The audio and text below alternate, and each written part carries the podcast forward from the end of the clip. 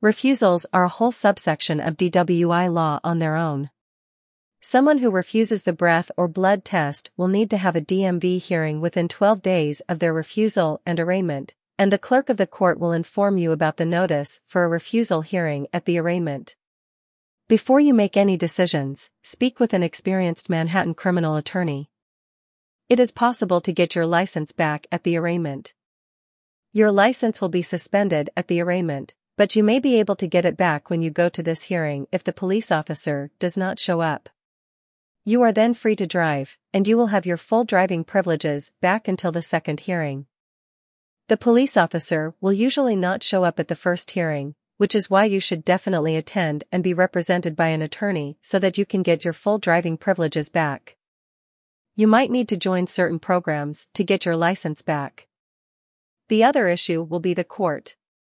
You will get a one-year license revocation and have to pay to get your license back if you lose at the hearing or if you default and do not attend.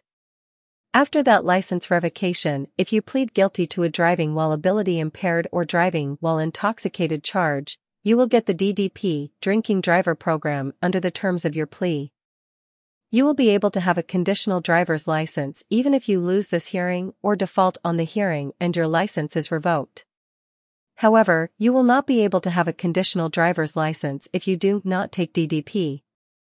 These hearings are very important and are basically for the purpose of establishing that four elements have been met, namely that there was reasonable cause to pull you over, that there was probable cause to believe you were under the influence of alcohol, that the officer properly read you the refusal warnings which they would generally read off a card, and that you unequivocally denied taking this test. Our DUI slash DWI lawyers in New York have handled thousands of these hearings, and we have won a lot of them.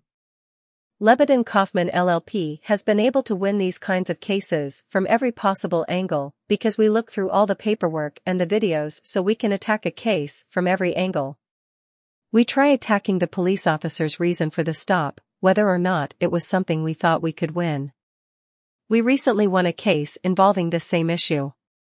Our client was a limo driver who was parked on a Monday at 5 o'clock in his work vehicle. He was parked standing in front of a fire hydrant and the police officer's reason for pulling him over was that he was illegally parked in front of a hydrant so the officer wrote him a ticket. We actually found out that in the state of New York, it is not illegal to stand at a fire hydrant during hours of the day, meaning while it was daylight. We attacked the officer's reasoning on that front and we were able to win the hearing by showing there was no probable cause for the officer to approach the vehicle and pull the person over. The next issue is whether or not the officer had probable cause to believe the person was intoxicated. We generally want to attack the first two elements with the most aggression. The second important element is to look through all of the paperwork and see if it matches up with what is shown on the video.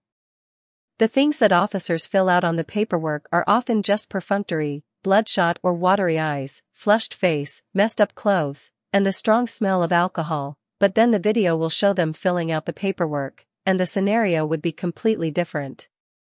This is a very important nuance to remember and confront the police officer about if they do show up at the hearing so we could make arguments on that issue. Often, the police officer on the stand at the hearing may say the person had alcohol on their breath, or they may say that the person made an admission to drinking. It is as though you are halfway there if you did not make an admission to drinking. This is very important throughout the DWI case, and we are sometimes able to win based on this issue. There is then the issue of whether or not the officer had accurately and correctly read the refusal warnings and whether or not the person had unequivocally refused, which is why the report of refusal is generally the most important part of the hearing. Police officers usually do not come to the first appearance, and they often do not make it to the second appearance either. If the police officer does not make it to the second appearance for the hearing, then the only evidence that would get put into the record against you is this report of refusal. This is why that is the single most important document. The case could be put aside if we look through it and find that the police officer had made errors in the way they had filled out this paperwork. This actually happens a lot more often than people think, and it would just be a matter of noticing it, making the arguments, and then jumping on top of it. We are sometimes able to win the hearing just based on that.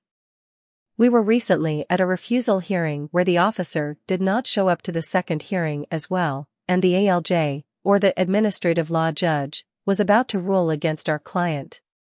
However, we then got the documents and noticed the way the police officer had filled it out. The officer had never actually put the word no in the section where it asked whether the defendant had unequivocally said he would not take the test. We were able to win the hearing because of arguments we made based on just that because that was the only thing on the record. Things like this happen all the time, and it can be very detailed when it comes to these refusal hearings. That is why you should fight tooth and nail if your license was revoked, because a revoked license would generally have a very large impact on you.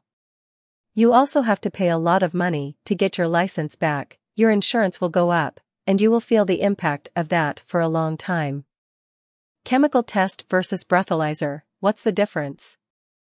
New York state law defines a blood alcohol content test, BAC, as chemical testing, the term breathalyzer is not something that the public is familiar with. It is important to explain the difference between these terms. There are several types of tests that can all be performed during a DWI investigation. Portable breathalyzer test, or PBT. Driver's chemical testing. Breath, breathalyzer. Blood. Urine. Saliva. A PBT is often administered at the scene of a traffic stop. Police officers use this tool to determine if the driver is sufficiently impaired to warrant an arrest or to investigate further. PBT results can be admissible in New York court if the PBT device has been approved by the state and all chemical test refusal warnings have been given. After an arrest, the driver is usually subject to other chemical tests at the station. A breathalyzer test is the main test for suspected alcohol intoxication.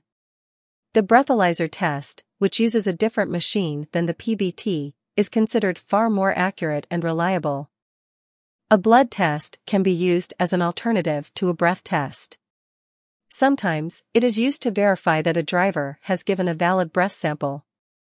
Because it is more intrusive and requires a warrant, a blood test is less commonly used than a breath test. Urine tests are less reliable than blood and breath tests and are often used in situations where the driver may be impaired by drugs. The same applies to testing the driver's saliva. Call our DUI attorneys in New York today at 646 663 4430 to learn more about how we can help you. Contact us now to schedule your free consultation.